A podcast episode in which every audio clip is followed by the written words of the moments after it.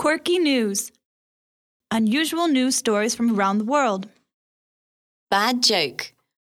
Bruce Gormy thought it'd be funny to play a practical joke on his grandmother, but it all went horribly wrong. Gormy, 45, was out shopping with his elderly grandmother. When they got back, Gormy told his 93 year old grandmother to go into the bank and to hand over a note, which he gave her. The innocent geriatric entered the bank and gave the teller the note, which said, Give me all of your money, this is a stick up. Immediately, the teller sounded the bank's alarm system, and police and FBI surrounded the building. However, instead of a gang of armed robbers, police found the confused pensioner. Gormy was charged with criminal attempt of robbery by intimidation. Broken tooth. Just recently, Warmington Town Hall received a 3,000 euro dental bill from a local woman. Apparently, it all started when Mrs. Joanna Dente came in to get a license for her pet snake. As she was waiting, she helped herself to a sweet from a jar on the counter.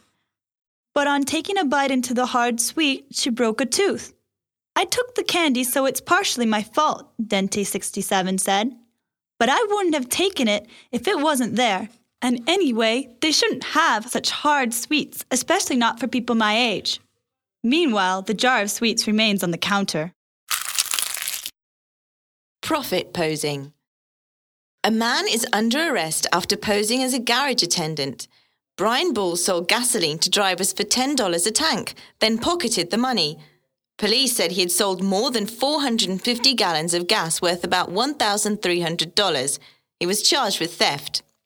Authorities said Bull used a magnetic key and a code allowing him to dispense gasoline unnoticed. Bull had previously worked for gas testing companies. One of the customers, who preferred to remain anonymous, said, He asks you, You want gas? I'll fill you up for $10. I wasn't going to complain about that. One night, the manager noticed and went to talk to Bull. He was going from pump to pump. He was selling gas to the people. We asked him, what are you doing here? And he said, Nothing, nothing, then ran away. Police later arrested him.